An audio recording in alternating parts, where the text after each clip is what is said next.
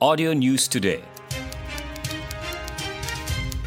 Audio News Today, edisi 21 Mei 2020, jam 8 pagi. Satu kes positif COVID-19 direkodkan di Sabah semalam menjadikan jumlah keseluruhan kes positif sebanyak 338 kes.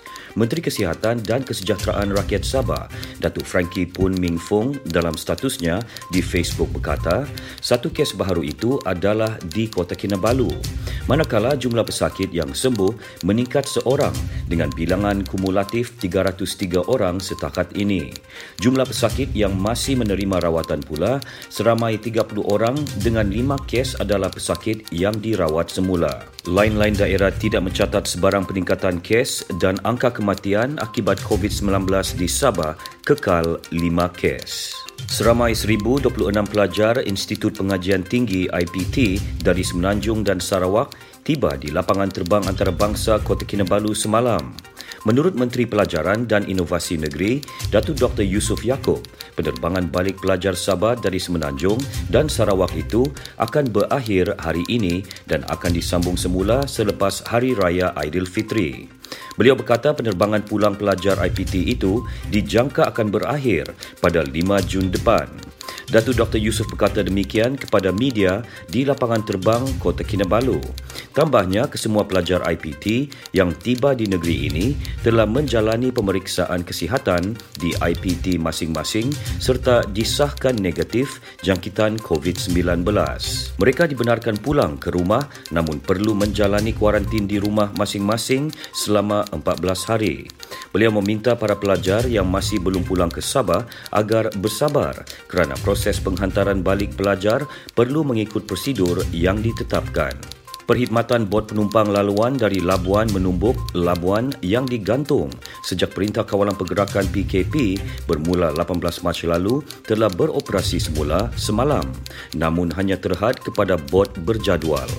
Tinjauan di Terminal Feri Antarabangsa Labuan mendapati beberapa penumpang menaiki bot yang mempunyai 36 dan 40 tempat duduk dengan garis panduan amalan penjarakan sosial ke menumbuk. Ketua Pegawai Operasi Syarikat Pengurusan Terminal itu, Eddie Herman berkata, langkah meneruskan semula perkhidmatan tersebut diluluskan Jabatan Marin di Labuan serta Jabatan Pelabuhan dan Dermaga Sabah. Beliau berkata destinasi yang diluluskan hanyalah Labuan menumbuk Labuan, manakala destinasi lain seperti Sipitang dan Limbang Sarawak masih belum boleh beroperasi. Bot lebih besar yang telah diberikan jadual dibenarkan beroperasi manakala perkhidmatan bagi bot laju penumpang dengan muatan 14 orang masih belum dibenarkan. Edi berkata arahan telah dikeluarkan kepada pengusaha bot untuk hanya mengangkut penumpang dan mematuhi prosedur operasi standard Kementerian Kesihatan berhubung pengangkutan laut. Jelasnya semua penumpang dikehendaki menjalani tapisan kesihatan di Terminal Feri Labuan dan juga sejurus tiba di jeti menumpuk. Kompleks Mahkamah Kota Kinabalu mengambil langkah proaktif dengan memperkenal garis panduan berurusan di mahkamah menerusi kaedah imbasan QR Code sepanjang tempoh Perintah Kawalan Pergerakan bersyarat dikuatkuasakan. Kaedah itu bukan sahaja tanpa kertas, malah tidak melibatkan sentuhan untuk mendapatkan data pelanggan dan kaki tangan mahkamah sekaligus mengurangkan risiko jangkitan wabak COVID-19 melalui sentuhan. Tinjauan pemberita mendapati pihak mahkamah juga menyediakan kerusi tempat duduk di luar pintu utama kepada pelanggan yang berbaris menunggu giliran masuk sebelum membuat pendaftaran secara manual dan imbasan suhu badan. Mahkamah turut mewajibkan penggunaan pelitup hidung dan mulut serta menasihatkan para pelanggan untuk segera beredar setelah pendengaran dan urusan selesai. Seleras dengan Pelan Pembangunan Pertanian Sabah 2021 hingga 2030, Negeri Sabah melalui Koperasi Pembangunan Desa KPD sedang merancang dan merangka beberapa program bagi memudahkan penglibatan penduduk Sabah dalam penanaman limau bali. Menteri Pertanian dan Industri Makanan Negeri, Datuk Jun Swong dalam satu kenyataan memaklumkan satu ekar tanaman limau Bali mampu menghasilkan 8 tan limau dengan pendapatan sehingga RM20,000 setahun.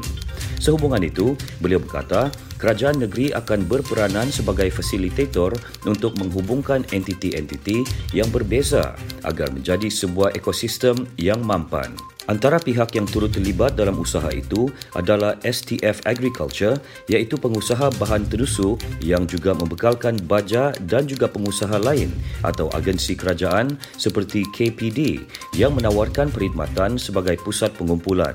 Jones berkata dengan cara itu petani tidak perlu bimbang hasil tidak terjual, pengeluar baja tidak perlu bimbang jika baja tidak terjual dan pengusaha hiliran tidak sukar mencari bahan mentah.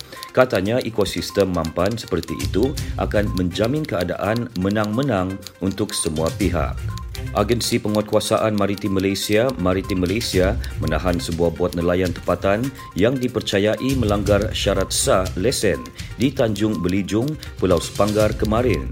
Pengarah Maritim Sabah dan Wilayah Persekutuan Labuan, Laksamana Pertama Maritim Muhammad Rosli Abdullah berkata, bot itu ditahan pada 7.15 malam.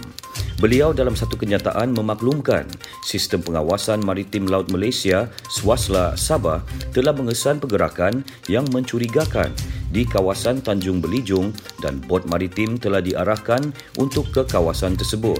Laksamana Pertama Maritim Muhammad Rosli berkata, Maritim Malaysia turut menahan seorang tekong warga tempatan bersama enam orang awak-awak warga Indonesia berumur lingkungan 24 hingga 46 tahun.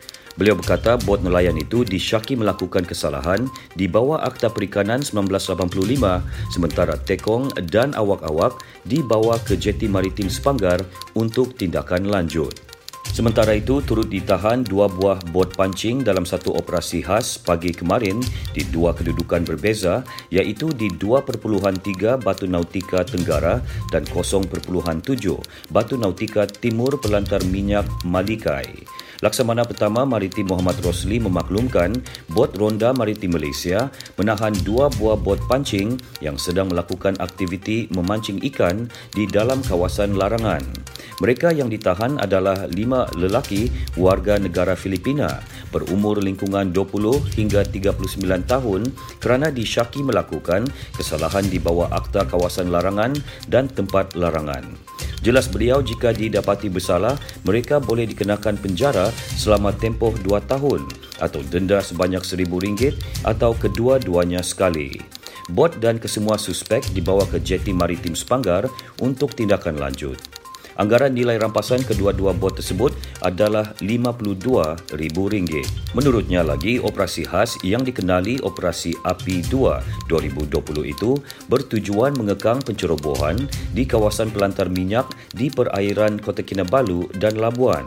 Menerusi operasi itu juga, Maritim Malaysia telah berjaya menahan dua bot dalam tempoh PKP pada April lalu. Operasi berkenaan akan diteruskan walaupun pada musim perayaan agar dapat mengekang aktiviti menangkap ikan di kawasan pelantar minyak yang boleh mengundang bahaya kepada para nelayan dan pekerja di pelantar tersebut.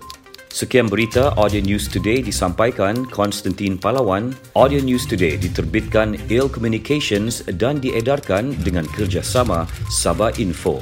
Ikuti lebih banyak berita di fb.com slash audio news today. Audio News Today